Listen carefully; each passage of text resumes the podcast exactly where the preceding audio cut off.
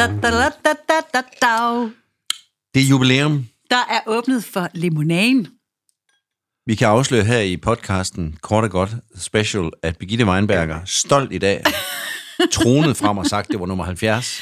Ja, tak det er skuffende, mener når man det. må sige til sin medvært gennem 60 udgaver, snart i hvert fald, Ja, nogle at gange. det er altså lige 10 for mig, et søster. Nå, ja, ja. Det er Godt nummer 60. igen. 60. Det er også flot. Jeg synes, det er så flot, og øh, derfor øh, er der nu limonade i glas på stilk, som vi kan skåle i. Det er en special edition, men ikke nok med, at det er episode nummer 60. Skål. Så har vi jo også en gæst i studiet. Ja, og derfor er der tre skåle. Tre klink. Skål! Skal vi lige smage? Skål.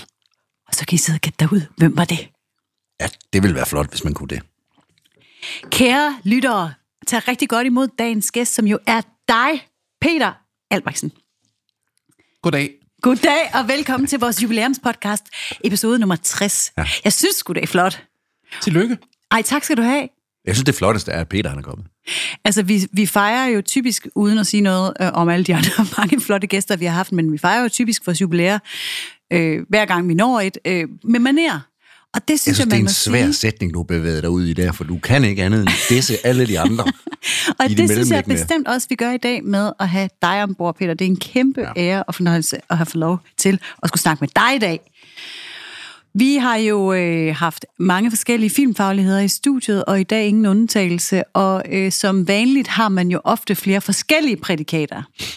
Men Peter, du er her jo primært i kraft af din funktion som Lyddesigner. Åh, oh, det bliver sådan en meget lydagtig Uh, podcast. det bliver meget sanseligt, det her, kan jeg mærke. Lyddesigner. Og det er jo genialt, fordi... Hvad er det nu, det er? Ja, og til det Det er spørgsmål... fedt, hvis du svarer på det, Claus. Det er sjovt, fordi... nej, nej, men inden Peter svarer, så vil jeg sige, du jo... Det, nu er du her som lyddesigner. Er du her ikke også som tonemester? Åh, oh, jeg har åbnet Pandoras æske. ja, og det er lige præcis det, vi skal. Velkommen til Pandoras æske. Ja, det kan du, nu kan du svare. Hvis du kan få det Jeg er jo indført. faktisk uddannet som tonemester fra den danske filmskole, hvor uddannelsen hedder tonemesteruddannelsen. Mm-hmm. Øhm, at jeg kalder mig lyddesigner, det er fordi, at det er en slags hyldest til øh, de for mig sådan, virkelig sådan stilskabende lyddesignere inden for film, som øh, er to amerikanske herrer, der hedder Walter Murch og Ben Bird, som øh, tilbage i 1970'erne i amerikansk film, den ene, Walter Murch, arbejdede meget med Francis Ford Coppola, den anden, Ben Bird, arbejdede for George Lucas. Og de to besluttede, at øh, de ville ændre hele den måde, man tænkte lyd på film på, som var indtil da meget en tanke om, at lyd på film, det var noget meget teknisk, noget man lavede, når ligesom filmen var indspillet og var klippet, så skulle der også laves noget lyd. Så skulle dialogen repareres, så man skulle putte nogle lydeffekter på. Og det, som Walter Murch og Ben Bird insisterede på, det var, at lyden skulle være en del af processen helt fra starten. Allerede fra manuskriptplan skulle man ligesom tale om, om hvordan skaber man et lydunivers, ligesom man skaber et visuelt univers mm. i en film. Og øh, det var de, sådan, de store pionerer indenfor. Og øh, derfor så har jeg så valgt at kalde mig lyddesigner i stedet for tonemester. Og sådan som det sådan er blevet i Danmark egentlig, det er, at som regel på credits, så bliver øh, lyddesigneren, det er ligesom den lydperson, som har stået for lyd efterarbejdet. Mm-hmm. Og tonemesteren er den, der har optaget lyden, mens kameraet kørte. Ja. Så et lyddesigner er ikke en beskyttet titel, mm. det er en titel, som man kan tilegne sig, hvis man synes, man har de kapaciteter, som du har.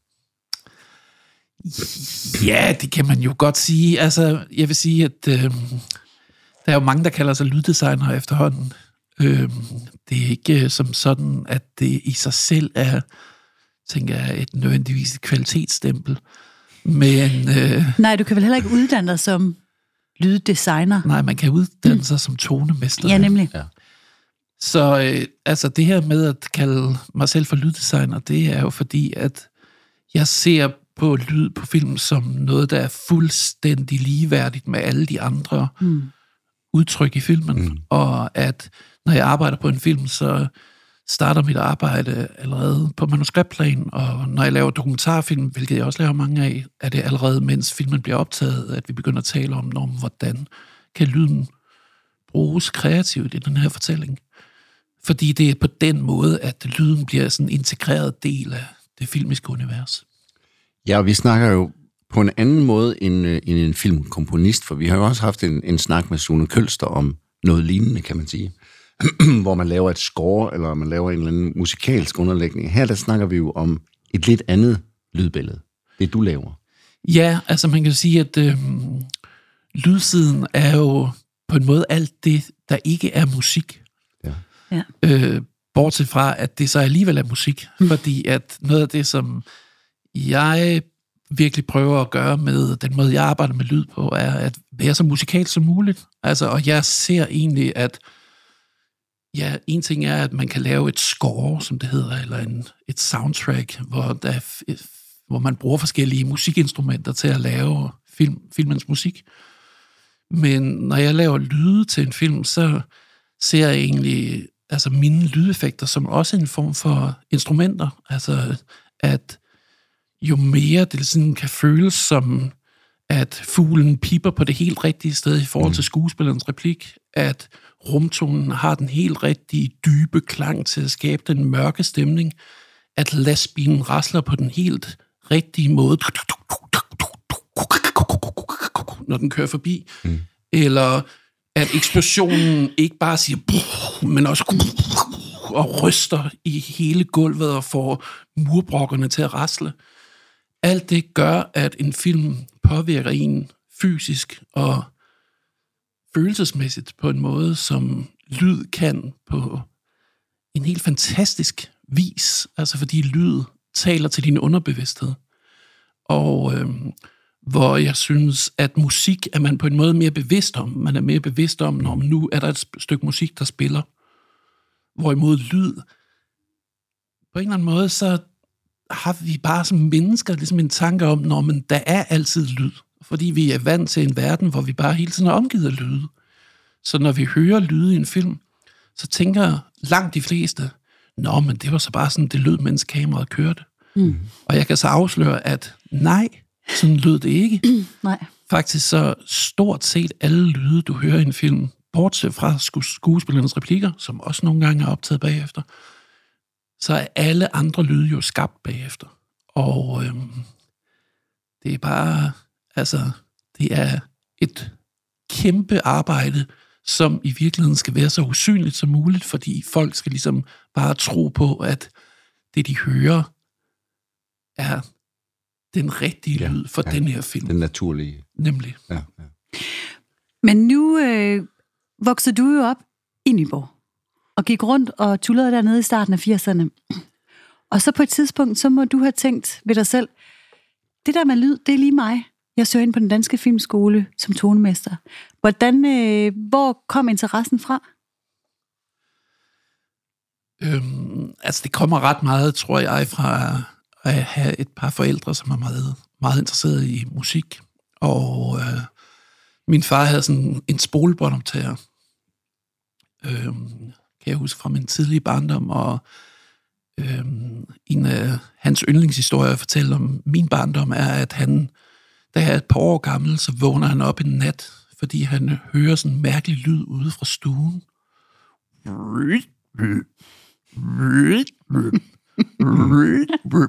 og så går han ud i stuen, og så står lille Peter, to år gammel, foran den her spolebåndoptager, og kører de her bånd frem og tilbage, så de laver den her lyd. Ja,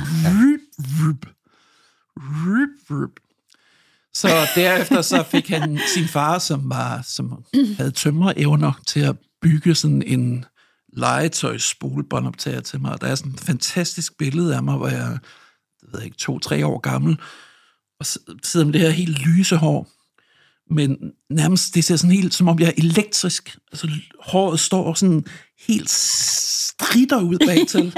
og så foran mig, så er den her legetøjs spolebåndoptager, som jeg så sidder og leger med. Øhm, Så kunne han undgå, at du ødelagde hans. Det var derfor. Ja, ja, ja, ja. Så den der interesse for lyd og, øhm, og min, især min fars store, store passion omkring musik har jo inspireret mig til ligesom at tænke meget i musik og lyd. Ja. Og øhm, så elskede jeg film. Ja. Og da jeg så kom på Filmhøjskolen i Æbeltoft, hvor jeg tog til lige efter at have gået på Nyborg Gymnasium, Ja, så, øh, som man jo siger. så øh, opdagede jeg ligesom, når man ved at lave lyd på film, så kunne jeg ligesom forene alt det her, jeg elskede med musik, med alt det her, jeg elskede med film. Men hvorfor blev du så ikke filmkomponist? Altså, hvor er musikken henne i dig? Altså, fordi det var en inspiration, men det er jo noget andet, selvom det er musikalsk stadigvæk. Hvor, men hvor er musikken henne lige på det her tidspunkt inde i dig? Jeg tror bare, at det, jeg synes, der var så spændende med lyd, det var, at det var så uopdaget på en eller anden måde. Ja, ja, ja. Det var sådan som en eventyrrejse. Det var sådan tanken om, wow, der er så mange ting, man kan, og folk ved det slet ikke, og det, nu, det er på en eller anden måde den der sådan, det der med at blive draget af sådan, det er sådan en følelse af sådan en tryllekunstner, og, og altså et eventyr. Altså jeg har, nu har jeg arbejdet med lyd i, ja, utrolig mange år. Jeg kom, jeg er, jeg kom ud fra filmskolen i 2001, så hvad det er 22 år, hvor jeg har arbejdet professionelt med lyddesign. Mm. Og jeg har det stadigvæk som om, det er en legeplads. Jeg har det Ja. stadigvæk som om, det er et eventyr. Jeg har stadig en følelse af, wow, jeg opdager noget nyt, når jeg laver den her film. Wow, kan man det her? Kan man det? Det er da fantastisk. Ja. Wow, no. Øj, den her lyd, den kan skabe den her følelse. Wow. Det, det er meget fantastisk. Så det er begejstring, og så er det måske også lysten til at manipulere en lille smule. Utrolig meget lyst til at manipulere. Rigtig meget. Ja. Men, jeg, men for mig så hænger det egentlig sammen med det der med at fortælle. Altså Ja, fortælle klart. historier. Altså når vi fortæller historier, uanset hvorhen vi er i processen, så handler det jo om, at man formidler nogle historier og skaber et eller andet fantastisk rum for folk at opleve noget i. Ja. Og om det så er at lave lyd på film, eller spille skuespil, eller lave en fantastisk festival, hvor folk får en masse store filmoplevelser. Det handler jo alt sammen om, at vi fortæller mm. og inspirerer og skaber en form for sådan magisk stemning. Og så synes jeg, at det der med at lave lyd på en eller anden måde, det er, sådan, det er jo bogstaveligt talt den mest usynlige del af filmen. Og det synes jeg, der er et eller andet enormt fascinerende i. Men undskyld, jeg bliver ved med at lige holde fast, Claus. Jeg kan også mærke, øh, men, men spiller du selv et instrument?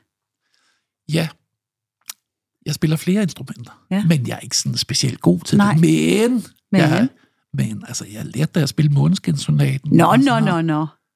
Okay, så du, du kan spille? Ja. Okay. Ja, for ja. det der med musikken, det kan vi måske vende tilbage til, fordi du har jo en, mm. øh, en sidegeschæft, eller i hvert fald en fortid som også musikskribent og så Ja. videre. Så, så du har holdt fast i det der.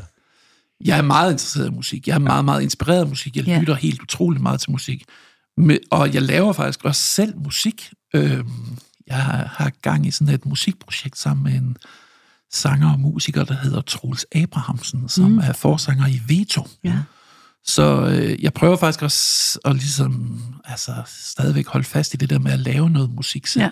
Jeg har spillet bands og sådan nogle ting. Nå, men jeg det kan jo læse præcis, noder. Nå, men det er jo lige det, der jeg fiskede det er efter.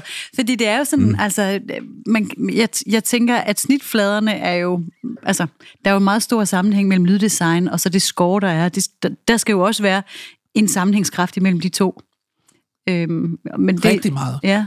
Ja. Og jo mere, synes jeg, jo bedre. Så jeg arbejder meget tæt sammen med komponisterne på de film, jeg laver. Og vi sidder tit sammen og ligesom, og ligesom får lyden og musikken til virkelig at smelte sammen. Og der er gange i de film, jeg har lavet, hvor jeg sådan ikke længere, når jeg hører det nu, kan, så kan jeg ikke længere sige præcis, om hvad for en lyd lavede jeg, og hvad for en lyd lavede komponisten. Det Nå, synes jeg er fantastisk. Det, det blandet sammen, ja. Ja. Men altså ligesom der er med mange af de andre, hvad skal man sige, øh, øh, mennesker, vi har haft inde i denne her podcast, men også mennesker, som er beskæftiget sig med film, så er det jo ikke alle, hvad skal man sige, lyddesignere, der interesserer sig for musik, eller alle instruktører, der, der interesserer sig for musik. Så det, der er jo også nogen, der går mere asketisk, sådan Helt klart. teknisk til værks. Men jeg kan bare ikke lade være med at spørge her, fordi det er så tæt. Nej, nej, det er heller ikke en anklage mod det. Det er bare Nej. interessant i forhold til, øh, fordi vi har, vi har jo snakket, jeg tror også, jeg snakker med Sune Kølster om det her med, jeg interesserer mig for eksempel også meget for, for når der ikke er lyd. Mm. Altså det der med pauser, hvor vi også snakker om det der, men det er jo også lyd. Mm. Eller det er i hvert fald også en følelse, eller det er en, det er en, en aktiv del af filmen. Man har bevidst valgt, her skal der være helt stille det er faktisk noget af det, så hvor jeg synes, at øh, det med at være en del af processen tidligt som lyddesigner, er noget, der handler om også at være, give en bevidsthed til skuespillerne om, når, hvad er det for en virkelighed, de er del af, hvilket i virkeligheden handler om, at i det øjeblik, at du som skuespiller ligesom ved, når man du er omgivet af en masse lyd, og, den, altså, og du, sådan, du kan kigge derover til højre, og der kommer en mærkelig fugl flyvende, eller derover mm. er der mm lyden af en losseplads, ja. så den er meget høj, og du skal tale ret højt. Ja. Alt det skaber en bevidsthed om, når der er noget rundt omkring en, som ikke bare er mig selv, der siger nogle replikker. Og jeg oplever faktisk tit, at ved at skuespilleren ligesom får den bevidsthed, og der må du jo, det må du jo ligesom ja, fortælle, hvordan din holdning ja, er til det, Claus. Ja, ja, ja. Men altså, hvor jeg ligesom har oplevet ofte med skuespillere, at når de ligesom bliver mere bevidste om også, hvad de bliver omgivet af lydmæssigt, at dels behøver man ikke tale hele tiden, fordi der er en verden, man ligesom kommer ind i, og man er omgivet af andre lyde. Mm. Men også bare en oplevelse af, at når man det, det er ikke bare at stå og sige nogle ting, det er en, en følelse af, som skuespiller kom ind i et helt miljø, ja. en helt, mm. et helt univers. Absolut. Men har, har du prøvet det? Mm, jamen, jeg sidder og tænker, jeg, jeg tror ikke, jeg har været så privilegeret at have haft en, en, en instruktør, der har været god nok til, eller bevidst om på det tidspunkt endnu, at sige andet end, at uh, det, det her det handler om, at nu instruerer jeg dig, og nu skal du, og ja. du skal gøre dit og sådan. Altså, jeg, jeg synes faktisk ikke, at det har været en... Jeg, først i, i et, øh, jeg, jeg, har først, jeg har kun oplevet lydarbejde som en form for efterarbejde. Mm. Ja. Og jeg, jeg, som du selv nævnte før, man er jo tit inde efter synkronisere på en film og sådan ja. noget, fordi man ikke har sagt det ordentligt, eller der har været blæst eller et eller andet. Så, men det du siger der, er jo, er jo en kæmpe, altså en kæmpe ting ved det at lave filmen, hvis man selv kunne have den bevidsthed mere. Det har jeg også haft, men man skal selv have den bevidsthed, synes jeg, som spiller og sige, det er ikke alene mig og fotografen, der laver det her billede. Nej. Der vil, der vil også der vil være et lydbillede, som skaber hele den her dramatiske øh, effekt der. Men det er jo også derfor, du argumenterer for at komme ind i processen tidligt. Hvor, hvor typisk er det, at en lyddesigner er med tidligt, og hvor typisk er det, at man først kommer ind i efterarbejdet? Det er, vil jeg sige, stadigvæk mest typisk, at man kommer ind i efterarbejdet. Ja. Men jeg fornemmer, at der ligesom er en større og større interesse i ligesom at prøve at arbejde med, at lyden bliver en del af processen tidligere. Øh, der er flere og flere filminstruktører, som er nysgerrige på, hvad lyd kan, og har en interesse i ligesom at arbejde med lyden som et udtryk. Og det er også her i Danmark. Ja. Øhm, jeg synes, øh, altså nu arbejder jeg for eksempel meget tæt med Christina Rosendal, ja. øhm, og øh, hun øh, arbejder nu med, at før, mens hun skriver på manuskriptet, så begynder vi at lave de første lydskitser, som så inspirerer hende til, hvordan hun skriver manuskriptet simpelthen. Så ligesom at Sune fortalte os om maskemusik, så laver du maskelyde. Ja, bortset fra det jo, så er de rigtige lyde helt fra starten. Altså, okay, man kan det er sige, ikke bare skitser. Jo, men det er jo skitser, men forstået på den led, at det der er med maskemusik, det er jo, at maskemusik er tit noget, der er hentet fra andre øh, komponister, hvor det der ligesom er det spændende her, det er det der med, at når man, vi tager, vi udvikler faktisk på filmens lydlige, sanselige univers, allerede mens manuskriptet bliver mm. skrevet. Og det vi har oplevet nu på både Vores Mand i Amerika og på Christinas igangværende film, det er, at de her skitser, vi laver, bliver så spillet for skuespillere, for ja. fotograf, for production designer, og det er super inspirerende for alle. Uh, vi har lige, jeg har lige gjort det igen med Thea Lindeburg, uh, hendes næste film, jeg lavede Du som er i himlen, uh, hendes første spillefilm, og nu arbejder hun på den næste, og der har vi ligesom taget nogle scener ud af manuskriptet og lavet dem som lyd, før, altså mens hun ligesom Ej, er i gang med at altså. en god idé. arbejde ja. på, altså, og det er jo øh, en, øh, en, en virkelig interessant arbejdsform, fordi at det sådan helt med det samme gør, at du får et meget sanseligt forhold til din historie. Du kan ligesom ikke længere bare sige, når man, der skal siges den replik der, eller det, skal, det handler lige pludselig handler, handler det om, om, hvad for en stemning er der ja, i det her, hvordan skal følelsen være ja. i filmen. Mm. Men, men så, uh, så bliver jeg nysgerrig nu, ikke? fordi nu fortalte du om, øhm, om den her eksplosion, der skulle have nogle efterdønninger, og den der lastbil, der skulle have de der, øh, den der efterklang osv., Uh, jeg får lyst til at se ned i øh, Peter Albrechtsens øh, lydkartotek. Altså, har du sådan en kæmpe lydbank, eller hvad? Hvor, hvor kommer lydene fra? Ja, jeg har et meget, meget, meget stort lydbibliotek. Ej, fortæl, fortæl. Jamen, jeg optager rigtig mange lyde. Jeg optager altså, du er en altid- af dem, der går rundt med sådan en mikrofon med en vindhætte på og, og, og hapser lyde ude i verden. Ja, bortset fra, at det, der jo er sket sådan de sidste 10 år, som har været sådan en revolution inden for lyd, det er, at man kan nu få nogle små handy recorder, som er på størrelse med en stor mobiltelefon, som lyder rigtig godt. Så du ikke sådan behøver stå der med det helt store forkromede udstyr for at optage. men, det giver, og, men det gør så også, at, altså, at øhm, jeg kan ligesom optage, hvornår det skal være. Altså, jeg, altså, jeg har optaget utrolig mange lyde i mine lokale supermarkeder. Har du den på dig nu? Ja, den ligger i Ja, tasken. det tænker jeg nok. Ja, fordi det må være ligesom en lommebog, altså med idéer. Ja, ja, altså, det kan jo ikke altid Ja, være ja. sådan, at du siger, Nå, nu går jeg ud klokken 9 til, til 1 og, og optager lyde.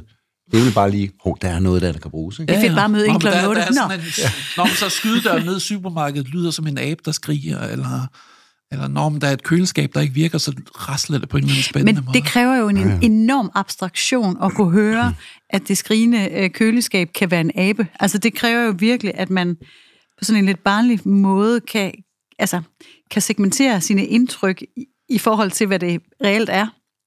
Jamen, det er noget af det, jeg synes er så fantastisk. Ja, det forstår det, det godt. her med, at man ligesom... Det er, så, det er så abstrakt på en eller anden måde, og at man ligesom...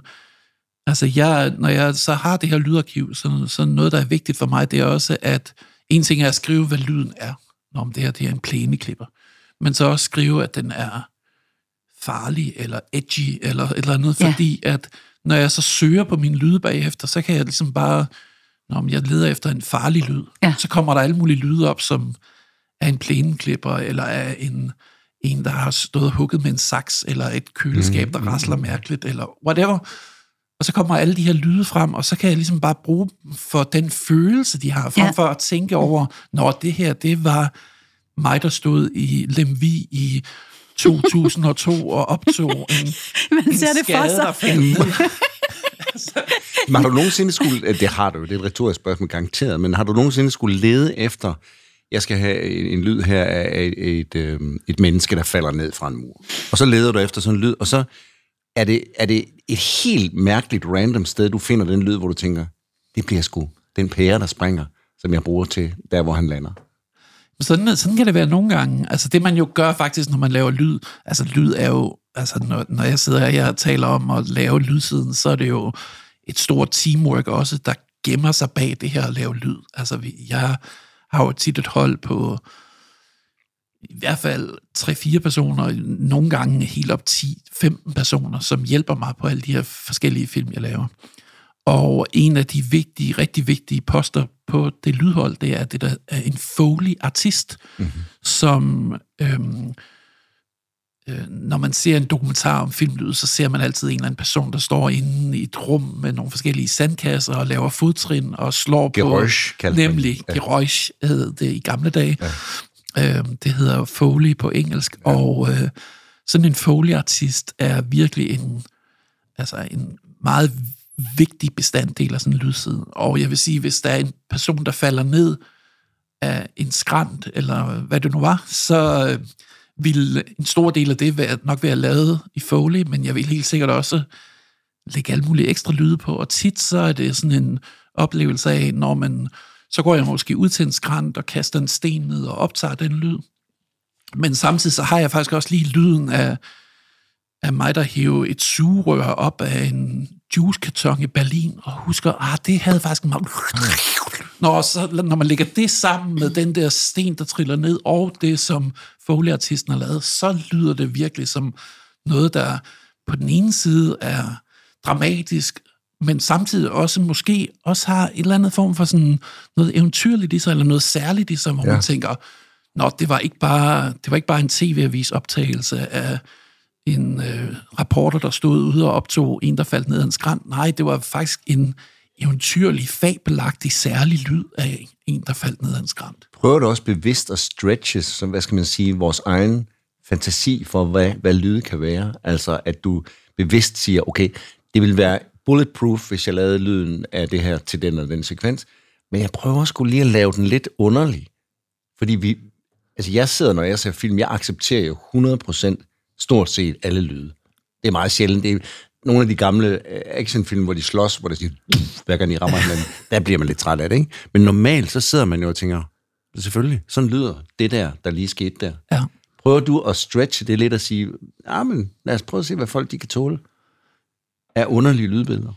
Helt sikkert, det prøver jeg rigtig meget. Men altså, ofte prøver jeg det på en måde, hvor jeg på en eller anden måde prøver at tænke på, den her lyd, man hører lige nu, er det en lyd, der repræsenterer, hvordan hovedpersonen oplever den lyd?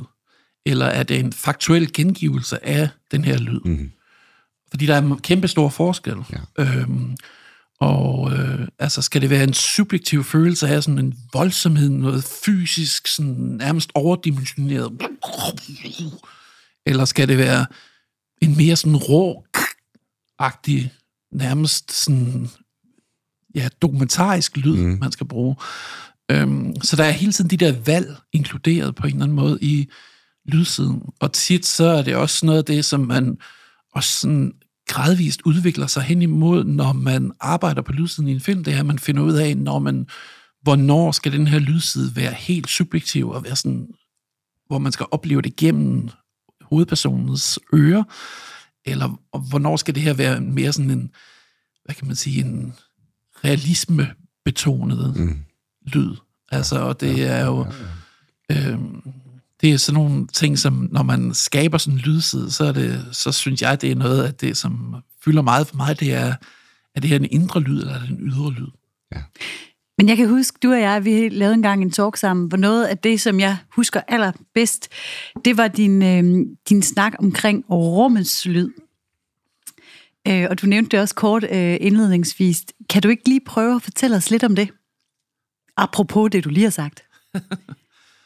Øhm, altså, jeg kalder mig jo selv for Lydrummet. Det er mit navnet på mit firma, og øh, hvis nogen er på Twitter, så, bliver jeg, så kalder jeg mig også selv for Lydrummet der. Og det er jo fordi, at jeg synes, at rum og lyd hænger meget sammen. På den måde, at øh, dels så lyd er ekst, i ekstrem grad med til at ligesom placere, skabe et rum. Altså plac- fortælle os, hvad det er for et rum, vi er i. Altså, Øh, Øh, og det er både med omgivelsernes lyd, det er også især, hvordan ens rumklang er. Altså når man siger noget, og det så har en rumklang. Nu, fordi vi sidder helt tæt på mikrofoner, så er der nærmest ingen rumklang. Men hvis man var længere væk, så kan man høre, at rummet ligesom er lige pludselig en del af oplevelsen.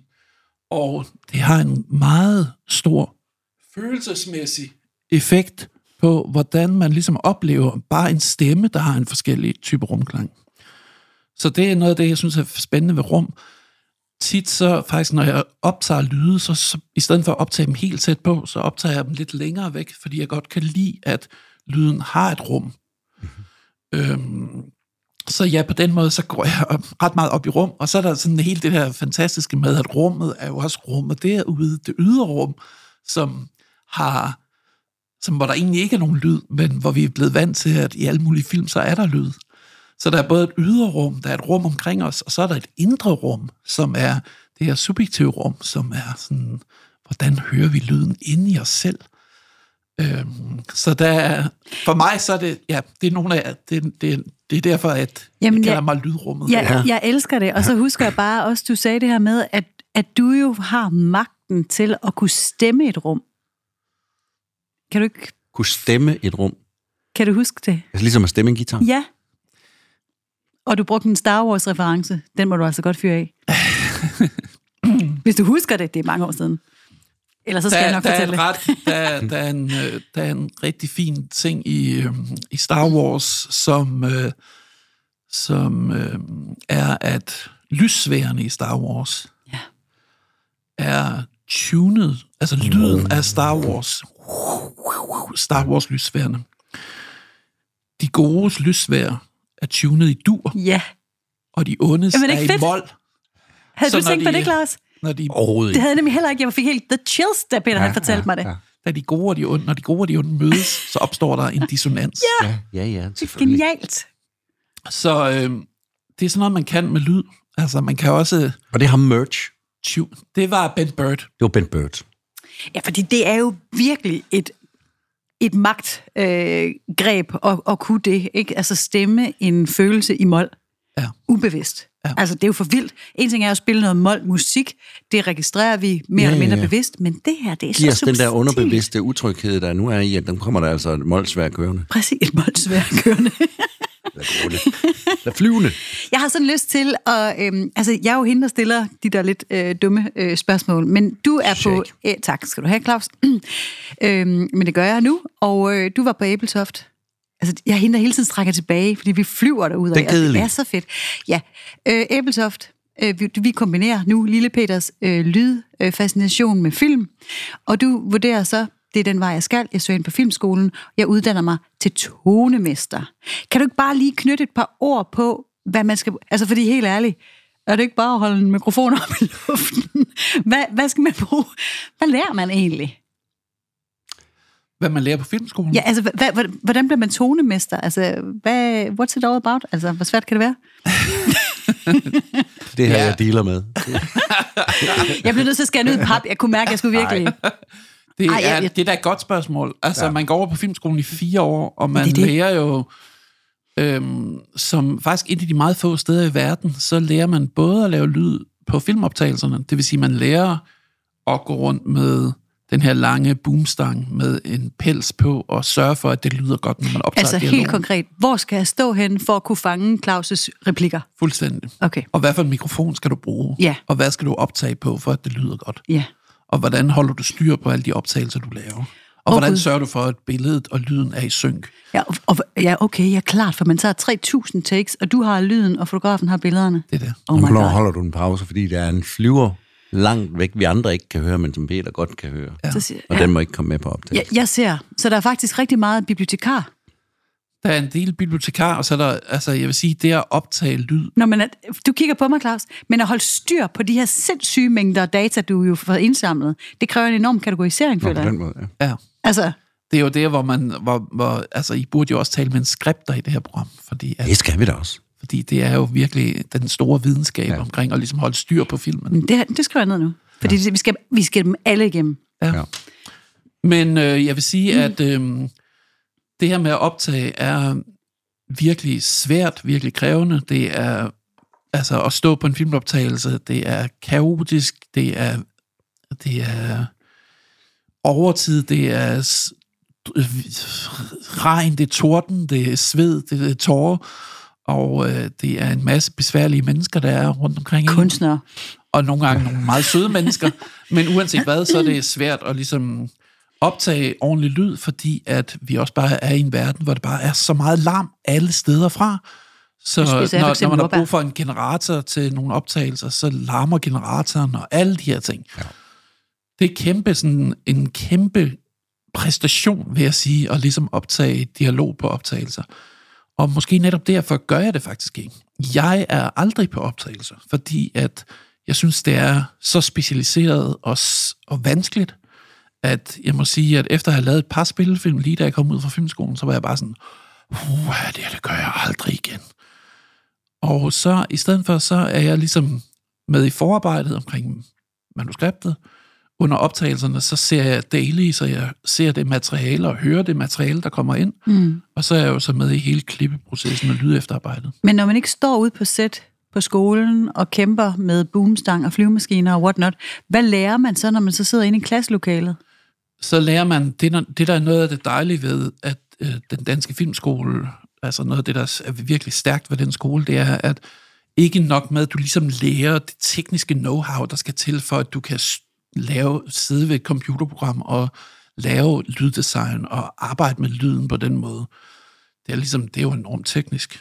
Men det virkelig gode, det er, at du lærer en masse kreative begreber, og der er en masse filmhistorie, der er noget med at lære de andre arbejde at kende, så man forstår, hvorfor, hvorfor bruger fotografen de her linser, eller hvorfor bliver der klippet på den måde, eller hvordan fungerer det, når en instruktør gør de her de greb.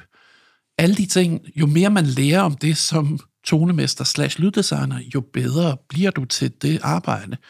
Så i stedet for, at det ligesom bare er en teknisk uddannelse, der handler om, når du skal lære at bruge de her de programmer, så du kan gøre lyden så lækker som muligt, så er det en kunstnerisk uddannelse, hvor du Ja. lærer at ligesom lave et kunstnerisk udtryk, som skal som, som lyddesigner, så er du jo del af et kæmpe hold. Ja, så det er jo rent faktisk en lyddesigner uddannelse, selvom den hedder tonemester, fordi den har de andre facetter også, eller... Ja, Ja. Okay.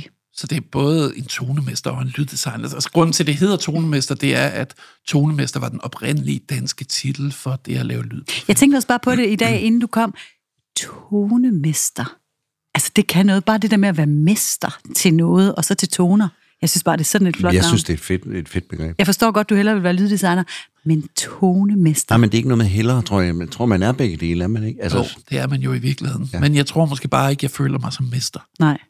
Det synes jeg nu bare, du skulle tage at Det gøre, fordi det er du. Jeg synes, det er sjovt at stå på et filmsæt, netop det, som Peter snakker om, det der, eller noget af det, du snakker om i hvert fald. Jeg har også oplevet, når man kan, altså det der med at vide, hvad, hvad det egentlig er, de andre også kan, og hvad de andre gør. Selvfølgelig, det vil man tage som en, jamen det er jo logisk, I skal jo lave filmen sammen.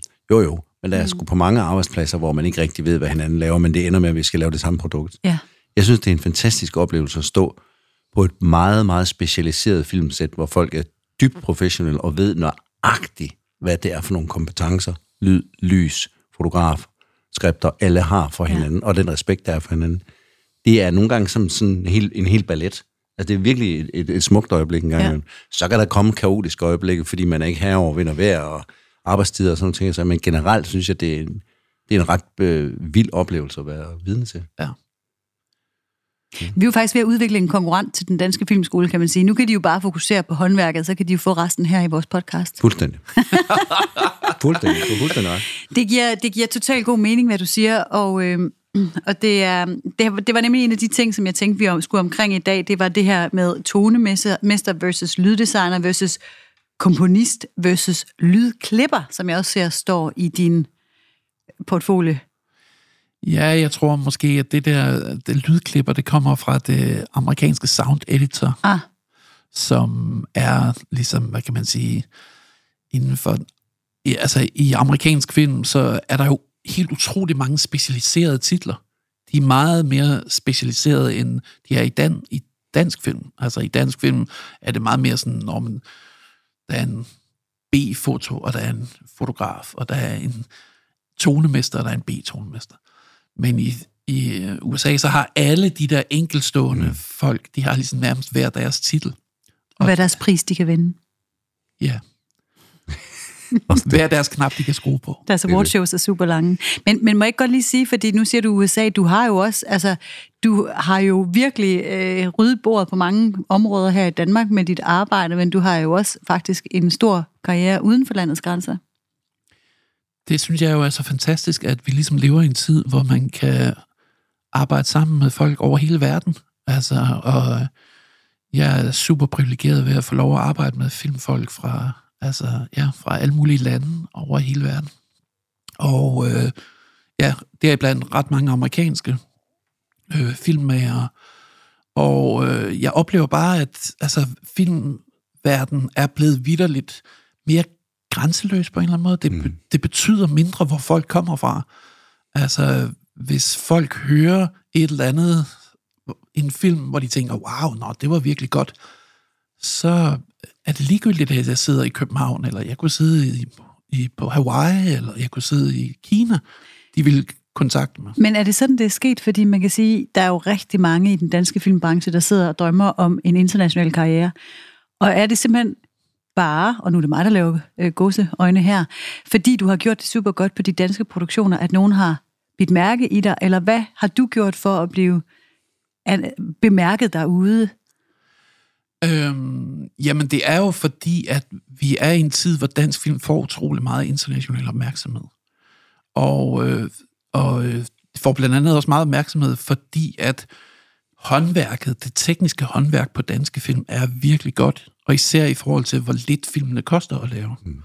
Og det er jo sådan noget, som amerikanerne øh, kan blive meget imponeret over, for eksempel. Hvor deres catering-budget er jo højere, end hvad det koster at lave tre danske spillefilm. Og sådan noget, ikke? og, øhm, Det er egentlig også underligt, men okay. Ja. men, men, ja, så på den... lide- De kan godt så, lide laks. de spiser meget kaviar. Ja. Ja. Men øh, ja, så, på, så man kan sige, på den ene side handler det om, at filmene kommer ud og bliver oplevet af folk. Ja. Og, øhm, samtidig så er det jo også noget med, at man, ligesom når man så først har lavet en amerikansk film, hvis, hvis den så er god, så er kender de måske nogle andre, der som så kender nogle andre, der kender nogle andre. Så ruller lavinen. Det er jo sådan et netværk. Ja. Ja. Så på den måde er det jo også på en eller anden måde sådan et networking, og man kan sige, at sociale medier har også gjort det nemmere at connecte med folk fra alle mulige steder i verden. Så nu hvor jeg lige har lavet uh, Evil Dead Rise, som er sådan en amerikansk horrorfilm, mm. Der øh, tror jeg, lydholdet kom fra otte forskellige lande, Ja. og øh, filmen er optaget i New Zealand, den er øh, efterarbejdet lavet i Irland, vi har mixet filmen i Danmark, pengene er kommet fra USA, altså det er, sådan, det er ekstremt globalt, Ja. så det er sådan, øhm, på den led har filmmiljøet bare ændret sig. Øhm, Det er bare en film. Altså, Ja. Evil Dead, er det franchise, altså Sam Raimi? ja, Der, nej, har du lavet den? Nej. Prøv lige at høre. Vi er jo nødt til Ja. ja. også at adressere, at uh, den her podcast handler jo også, at man uh, nogle gange tager en konkret film med. Ikke nogen snakker. gange. Nej, egentlig, Faktisk egentlig altid. altid. Nu for 60. 20. gang. Nu for 23. gang. Så man kan vel godt sige, at det har dannet præsident. Ja, Ja. jeg føler det. Det har vi også bedt dig om, Peter. Du har givet lektier for. Ja. Så hvad er det, at vi har set, og øh, I som lyttere faktisk bliver... Det bliver nød, I dag bliver nødt til at sige det meget kategorisk. Den her, den skal I se. Alene fordi den ikke er ret lang, tænker du. Den var to minutter, ja. inklusiv rulletekster. Det er det korteste, vi har set. Absolut. Og også, altså, sætter, sætter streg under kort, er godt. Ja, absolut. Og kom så, Peter, hvad er det, vi skal se? det her er øhm, den øh, tegnefilm, der faktisk sådan skabte fundamentet for Pixar.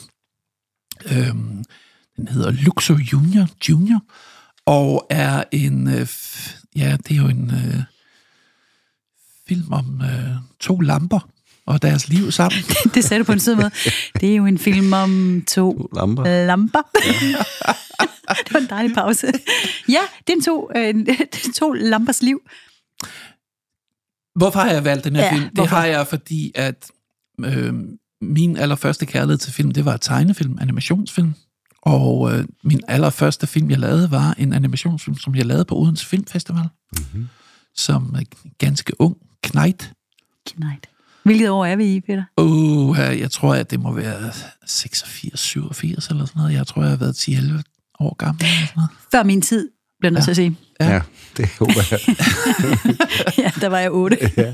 ja. Og øh, øh, på den måde, så har jeg sådan en stor kærlighed til det her, øh, til tegnefilmen. Jeg synes, tegnefilmen, der er noget helt særligt magisk over det. Samtidig så synes jeg, at den her film er... Altså, jeg kan huske, der var en, en klog person, der på et tidspunkt sagde, magien opstår ikke ved at... Øh, ved at øh, blive ved med at finde på fantastiske ting. Det bliver, det, magien opstår, når der ikke er mere, man kan tage væk. Og den her mi- ultraminimalistiske ja, to minutters ja, kort film, Der zonede jeg lige ud. Den skulle jeg lige tænke over. Magien ja. opstår, når der ikke er mere, man kan tage væk. Billedet er komprimeret med det, der er nødvendigt. Det er fedt. Og øh, jeg synes, den her ultraminimalistiske film er så fantastisk på en eller anden måde. Altså sådan, så nedbarberet. Og så samtidig så kreativ. Fordi at det er jo også en lydmæssig tour de force. For det er en film, som, hvor alle følelserne bliver fortalt uden ord. Hvilket jeg elsker. Jeg elsker, at film kan så meget uden ord. Og jeg synes i virkeligheden, at nogle af de allerstørste øjeblikke i filmhistorien er skabt uden ord. Og Det bliver lidt banalt med ord, måske, når man er lydkunstner.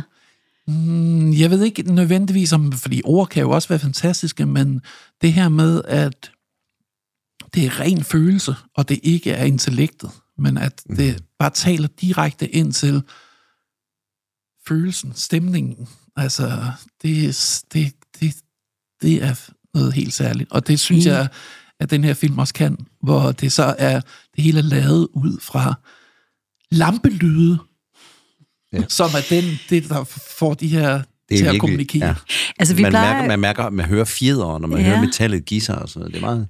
Men jeg hører altid dig, Claus, sige, når ja. Vi har de her samtaler, skulle vi lige gennemgå filmen? Og Jeg det skulle synes lige jeg ikke, jeg vi skal øh, ikke gøre i dag. Nej, det synes du, vi skal gøre. Præcis. Ja. Skal jeg gøre det? Skal jeg lige gøre det hurtigt? Vil du ikke bare sidde og gøre det, Claus? Nej, prøv at høre. Man, man ser jo Nej. den her... Nej, prøv at høre. Man ser jo den her øh, arkitektlampe, animeret arkitektlampe.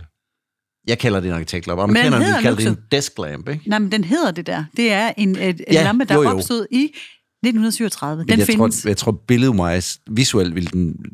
De, de 10 millioner mennesker, der sidder og lytter til det her, vil få en arkitektlampe Det skal vi ikke foran om. Okay. Den ser man i hvert fald. Og så hører man lyden af, og så ser man en bold komme trillende, og så kommer en lille arkitektlampe. Ja. Junior. Junior. Junior hoppende ind. Og ender med at hoppe oven på den her bold, som så punkterer. Ja, åh. Og så løber lille arkitektlampe ud, og så kommer stor bold ind. Men inden Storbold kommer ind, så har lille lampe fået blikket af store lampe. Sådan, you shouldn't have. Ja, Skyld har og det har skam. den nok, ja. Helt klart. Der Ja, er, ja, der er ja. et moment af, af, af mor-søn her, føler jeg. ja, der er jo ikke noget køn. Nej, nej, okay. Man. Men, men voksen barn ting her, hvor, der, hvor jeg i hvert fald tænkte, ja, der kunne du lære det, lille lampe. Det det skal man gjorde ikke gøre. Og så Ja. siger lampen, nej, det skulle jeg ikke. Men det skulle den så alligevel, og så kommer den med stor bold. Det fik jeg ud af den. Og så slutter, og, så, og jeg elsker slutbilledet, hvor, hvor, hvor stor, hvor, hvor vi er, lille lampe har for, forladt øh, scenariet. Og så, og så stor lampe kigger i kameraet. altså, du vil sige, det er bare en, en, en 60 watt pære, der kigger ud i Ja, kameraet. ja, det er så og, wonderful. og ryster på hovedet. Præcis, Det er fantastisk. ja. Men den, ja, er, den er kort, og den er god. det er dramaturgien. Og, og nu fik vi den vendt, for det ved jeg, at du holder meget af, Claus. Og jeg tænker ikke nødvendigvis, at vi skal, vi skal behøve sikkert at dybt analysere den på den måde. Men det var, det var i høj grad de her øh, lampelyde og øh, den fantasifulde øh, fortælling, som der er ansporet dig til at Ja, tage og med. så er det jo samtidig... Altså, jeg er jo far til to børn. Jeg må sige, der er bare et eller andet med de her forældre-barn-film, som Ja. connecter med mig. Så der er, for mig så er det, der er det animationen, der er det ordløse, den ordløse fortælling, der er et lyddesign skabt af en af mine aller, aller, aller største forbilleder, Gary Wrightstrom, som jeg synes er, altså det her lyd skabt kun med de her arkitektlamper, knirkende lamper, er fantastisk. Og så, øhm, ja, den her, det her forældreforhold, Ja. som Mm. alle de her ting, synes jeg, gør den her film til noget magisk. Og så synes jeg bare, det er fantastisk, at det er så minimalistisk, og en så lille ting kan få så stor en effekt. Og understreger Og ikke bare stor effekt på en som tilskuer, men at det blev starten på Pixar-film, som er en af verdens største filmselskaber overhovedet. For det var jo også den første computeranimerede film fra Nemlig. det studie, ikke? Ja. ja, ja. Jeg læste mig til, at John Lasseter, som er en af skaberne af Pixar, var på en eller anden konference eller noget i Bruxelles, i hvert fald i Belgien, og skal holde et foredrag. Og så er der en, han hedder Raoul Servet, som overtaler ham til, at der skal han egentlig bare ned og vise ligesom billedet af den her lampe, eller hvad man kan nu rent visuelt med den her. Og så siger ham der, Raoul, du skal da lave en film om det. Og så overtaler ham til, fordi han siger, you can tell a story in 10 seconds. Mm. Og det er vel hele essensen der, jamen, du kan fortælle historier ret kort. Ja. Og ret magisk og ret hurtigt. Du skal bare lave noget bevægelse. Kan jeg også huske, hvad hedder hun, Sarah, hun, Sarah Koppe Sarah snakker om. Det hun laver, det er bevægelse. Der skal vel være bevægelse, så har du allerede en historie. Ja, der skal være bevægelse, og så, så hjælper det også, når det er bevægende. Selvfølgelig. Men det kan det altså, jo hurtigt blive med vores øh, følsomme gemyt som mennesker. Vi har jo... Jeg synes bare, det er fantastisk, at man sidder og kigger på to lamper, og man bliver bevæget. Det, Det, er lyder, det lyder også rimelig åndssvagt, men det er rigtigt. Ja. Ikea, Ikea ville jo være en frygtelig tur, hvis man skulle blive det hver eneste gang, man tog derud. Ja, man bliver sådan berørt og bevæget Berørt af, af alle af- de af forskellige lamper. lamper. Ja, ja. Jeg læser yderligere også, at det her lampefirma, øh, de lagde faktisk sag an mod Pixar efterfølgende. dem, Nå, det. dem, der har designet den her lampe, jamen, Luxor-lampen, fordi det er et brand. Så det, øh, nå, det er også fuldstændig ligegyldigt. Jeg synes, det har været en, øh, en ret øh, flot øh, indflyvning til dit felt, men jeg tænker stadigvæk på, der er jo sket meget, siden du gik rundt i Nyborg og legede med din fars øh, spolebåndoptager. Hvis man nu går og drømmer lidt om at bevæge sig ind på dit felt, hvad gør man så i dag, hvis ikke man har en spolebåndoptager? Altså, jeg synes jo faktisk, at hele, sådan, det her, altså, hele lydområdet er blevet meget, meget mere tilgængeligt nu, end det var, da jeg var knægt. Altså, fordi at netop dengang, så var det, du skulle have en kæmpe spolebåndoptager. Kostede så mange penge, så du som barn ikke engang måtte lege med den. Og nu så løber min 11-årige datter rundt og laver en gyserfilm på sin telefon. Mm. Og når jeg spørger hende, Nå, men Ruth, skal du have nogle lyde af mig til din gyserfilm? Ej, far, det har jeg da allerede fundet. Det er, ligger bare på telefonen, og ja. det er ikke noget problem. Nej. Altså, øh, der er ligesom opstået det her med, at det er blevet meget, meget mere tilgængeligt at arbejde med film, og det er blevet meget mere tilgængeligt at arbejde med lyd, og, og på ens mobiltelefon kan man optage lyde. Så jeg vil sige, hvis man ligesom altså, har en følelse af, at man gerne kunne tænke sig at prøve at arbejde med lyd, så vil jeg sige, at noget af det allerførste, man, jeg synes, man skulle gøre, det var at begynde at optage nogle lyde. Mm. Og prøve bare at optage nogle lyde, og så lytte til dem igen bagefter, og så finde ud af, Nå, men hvad er det, Nå, hvad er det for noget, hvad, hvad, og hvad er det for nogle lyde, der er ude i verden. Og så når man har begyndt at gøre det, og begyndt, fordi så begynder man at lytte til lyde anderledes. Altså det der jo er, det er, at vi hører hele tiden. Vores hørelse er der bare hele tiden. Også når vi sover. Men det er meget sjældent, at vi lytter. Så det der med at virkelig lytte og ligesom tænke over, om hvad er det for en lyd? Hvad, hvad kan den der lyd bruges til? Mm. Når man først er begyndt at lytte på den måde, så kan man så begynde at se sin yndlingsfilm igen. Så har man måske sine 10 yndlingsfilm. Så kan man starte med at se dem, men måske slukke for billedet, og så bare høre dem. Ej, og så prøve at høre, Har du gjort det? Har du gjort det? Ja, bare have dem til at køre. Altså, ja. enten hvor du, hvor du rent faktisk sidder foran, men du kan jo også bare have det til at køre som sådan et soundtrack mm. bagved. Mm. For at finde ud af, Nå, hvordan lyder de her film? Hvad er Nej, for nogle, det er et sjovt hvad er det for nogle eksperiment. lyde, man, man godt kan lide? Hvordan lyder ens yndlingsfilm? Nu skal vi jo ikke tale om andre gæster hele tiden, men Katrine Odgaard som regel, som øh, er klipper, hun har jo klippet Ringenes Herre-filmen om, så den passer til, hvordan hun synes, den skulle være. Har du også film, hvor du tænker, fed film, godt lide den, måske endda en af mine yndlingsfilm. Hvorfor siger den kaffekop sådan der? Eller noget andet.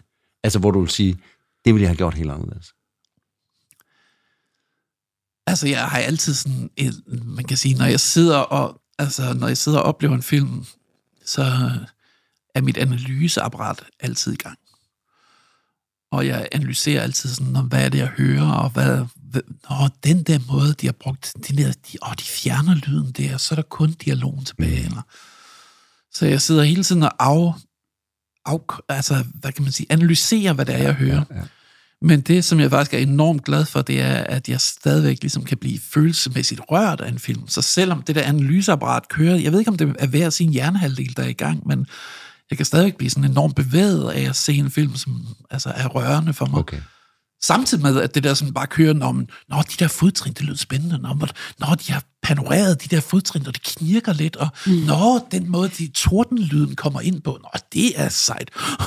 Mens jeg sidder, fordi jeg synes, det er det, så rørende. det er fordi rørelsen sidder i hjertet, Peter. Den sidder hverken i øjnene, eller i ørerne, eller nogen andre steder. Så derfor kan du begge dele, er jeg sikker på. Ja, det er, meget, det er jeg virkelig, virkelig glad for, at jeg stadigvæk kan opleve. Ja. Ja, fordi det andet må også være, og det kender jeg jo også selv lidt til, det er også lidt irriterende. Været At se arbejdsskadet sig, på den se måde sig der. sur på en eller anden bestemt ting, eller, Ja. ja. se, eller ikke engang se sig sur på, men netop bare er nysgerrig. Jeg synes, det var et vanvittigt sjovt tip at se sin yndlingsfilm uden billede. Ja. Fordi alle kender tippet med, altså, eller jeg gør, hvis en film bliver for eksempel for uhyggelig, så er det bare med at få lyden af i en fart, så kan jeg, så kan jeg som regel være der igen. Ikke? Ja. Men at gøre det omvendt, det synes jeg lyder som verdens sjoveste idé. Det skal jeg da i hvert fald helt klart hjemme afprøve. Men der er en ting, vi ikke må glemme. Vi har jo på Spotify verdens længste playliste. Uh. Og øhm, nu har vi jo faktisk ikke snakket om det sådan øh, up front, men Peter, vi har jo øh, gjort det til en øh, forvane, at vores gæster kommer med et nummer til vores playliste, som den film eller den faglighed, de bringer til bordet, ligesom har ansporet dem til. Så hvis du må smide et øh, musikstykke nummer 60 plus på vores spilleliste, hvad skulle det så være? Men jeg havde faktisk tænkt over, at det skulle være um, et øh, nummer med en britisk elektronisk musiker, der hedder Herbert. En plade, der hedder Bodily Functions. Og øh, Altså kropslige funktioner, ja. er det det, du siger? Ja. det er en... Ja, så jeg er så nede på jorden. Er det kropslige funktioner, vi Men vi, taler om? alle vi andre, vi kunne godt forstå. Nå, jeg det- kunne ikke helt høre, hvad du sagde. Tak. Det er øh, faktisk en slags houseplade. Ja. Men hvor musikken er bygget op rigtig meget af kroppen, lyde fra kroppen.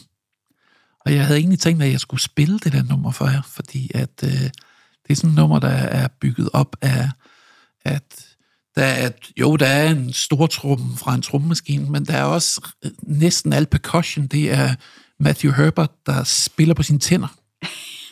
Ja.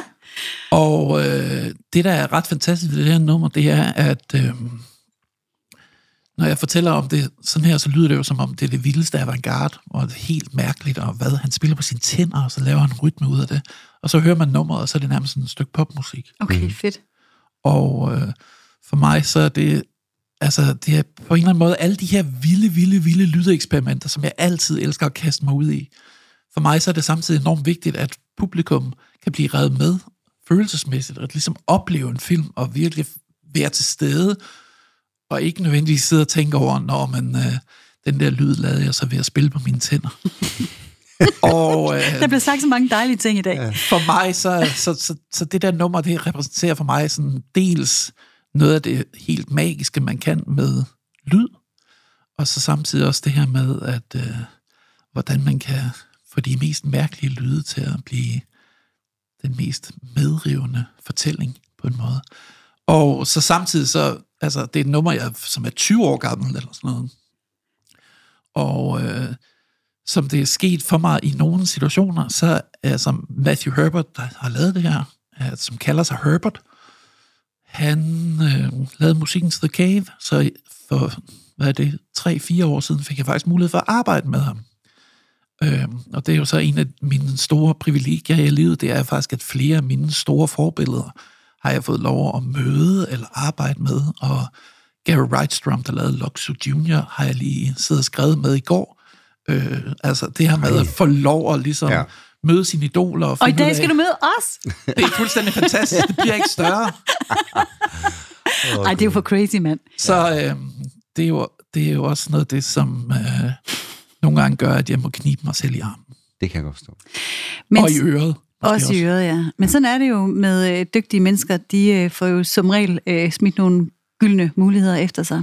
Og så handler det om at gribe dem efter bedste beskub. det må Herbert man da med sige. Bodily. Functions er kommet på vores playlist. Jeg, jeg får sådan lidt, jeg kan bedst lide hvide mennesker du... med, med Paprika Sten, der laver sådan noget, sådan noget, sådan noget body percussion. Det var godt, du gav en forklaring bagefter, fordi pludselig jeg begynder at synge det. Det er så anti-woke. Jamen, som- det er så anti-woke. Men jeg ved ikke, hvorfor jeg fik Paprika Sten, øh, der stod og spillede body percussion på hendes bryster. Det må jeg undskylde. Nej, det skal du ikke undskylde. Det var upassende.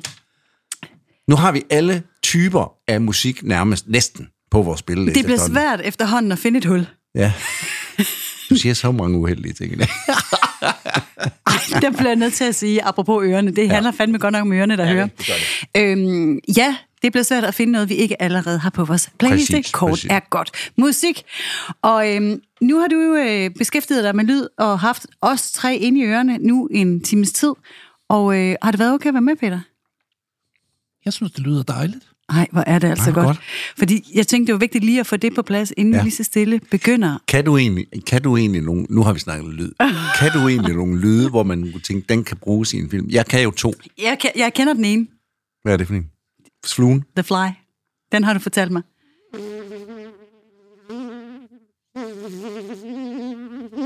Og så kan jeg, at fluen falder ned i en vandpyt. Det er altså det i to gode tegnefilm? lyde. Det er Man sort behøver det slet ikke at have det der på sin telefon. Hold da op, det var godt nok højt. Det vil jeg kan sige. Efter at have en kapacitet til Peter Albrechtsen nu i en time, så får vi altid tingene ned på jorden igen, fordi vi skal starte fra nul næste Fokus, gang. fokus, igen. klar, så Birgitte i fokus. Ja. Det var dejligt. Altså, en, må jeg faktisk sige, verdensstjerne i studiet. Ja, det var det. Og Det det, var var, faktisk- det var faktisk ægte dejligt. Og det var rigtig dejligt her til vores jubilæum. Vores ikke 70, men 60 ganges jubilæum. Ja. At have dig med. Så tusind tak, Peter. Tak, Peter. Tak for nu. for at bruge din tid sammen med os. Øh, og så vil jeg sige, i modsætning til det, du indledningsvis startede med, at, øh, at beskrive, hvordan du ligesom tømte øh, scenerne for lyd, for at så putte det på igen, der kan man sige, at det I, kære lyttere, lægger øre til her, det er den rene lyd, og alt, hvad der ligesom har ja. været udspillet i rummet her, det får I med. Så der har været øh, drukket limonade, der har været spist jordbær og knitrende med papir og biler ude på gaden, og sådan har vi altså valgt at gøre det. Og min mave har knurret. Jeg har været meget mere opmærksom på alle de lyd. Øh, Men jeg har godt hørt din mave. Så det, det tror jeg også, Der var også en, der råbte et eller andet ude på gangen på et tidspunkt her. Altså det, man bliver mere ops, op- ops på lyde, når man taler om lyde. Men det er da så fedt, og rummet har mange lyde, og sådan må det være. Jeg har jo sådan et børneskrig, jeg har optaget på en gades afstand på Vesterbro, mens jeg gik på filmskolen. Så det må være i 1999 eller sådan noget, og det børneskrig er med i alle film, jeg laver nu, så det har været med i over 100 film. og det lyder cirka sådan her, Ah! Så det er din signatur, yes. og nu er den med i Kort er godt, the podcast. Det var spændende. Det var vist ordene. Ja, Claus, Det var det sikkert, jeg har mere at spørge om. Det må blive, du må komme igen. det bliver... Vi laver en tor. Det bliver, Ja, vi laver en skum- Vi laver en opfølging. Jamen, det gør vi. Vi laver en tur. Tak for øh, 60 afsnit, Claus. Selv tak, Birgitte. Hvor er det dejligt. Ja. Øhm, jeg tror, det er tid til rulletekster. Do it. De kommer her. Først og fremmest med en stor tak til Peter Albrechtsen, lyddesigner. Så skal der lyde en stor tak til vores band, Patina. Og helt i tråd med dagens tema skal der lyde en særlig lyttelækker tak til Mark Vesterskov fra 48K, som får os til at lyde helt spidse. Tusind tak for i dag. Selv tak.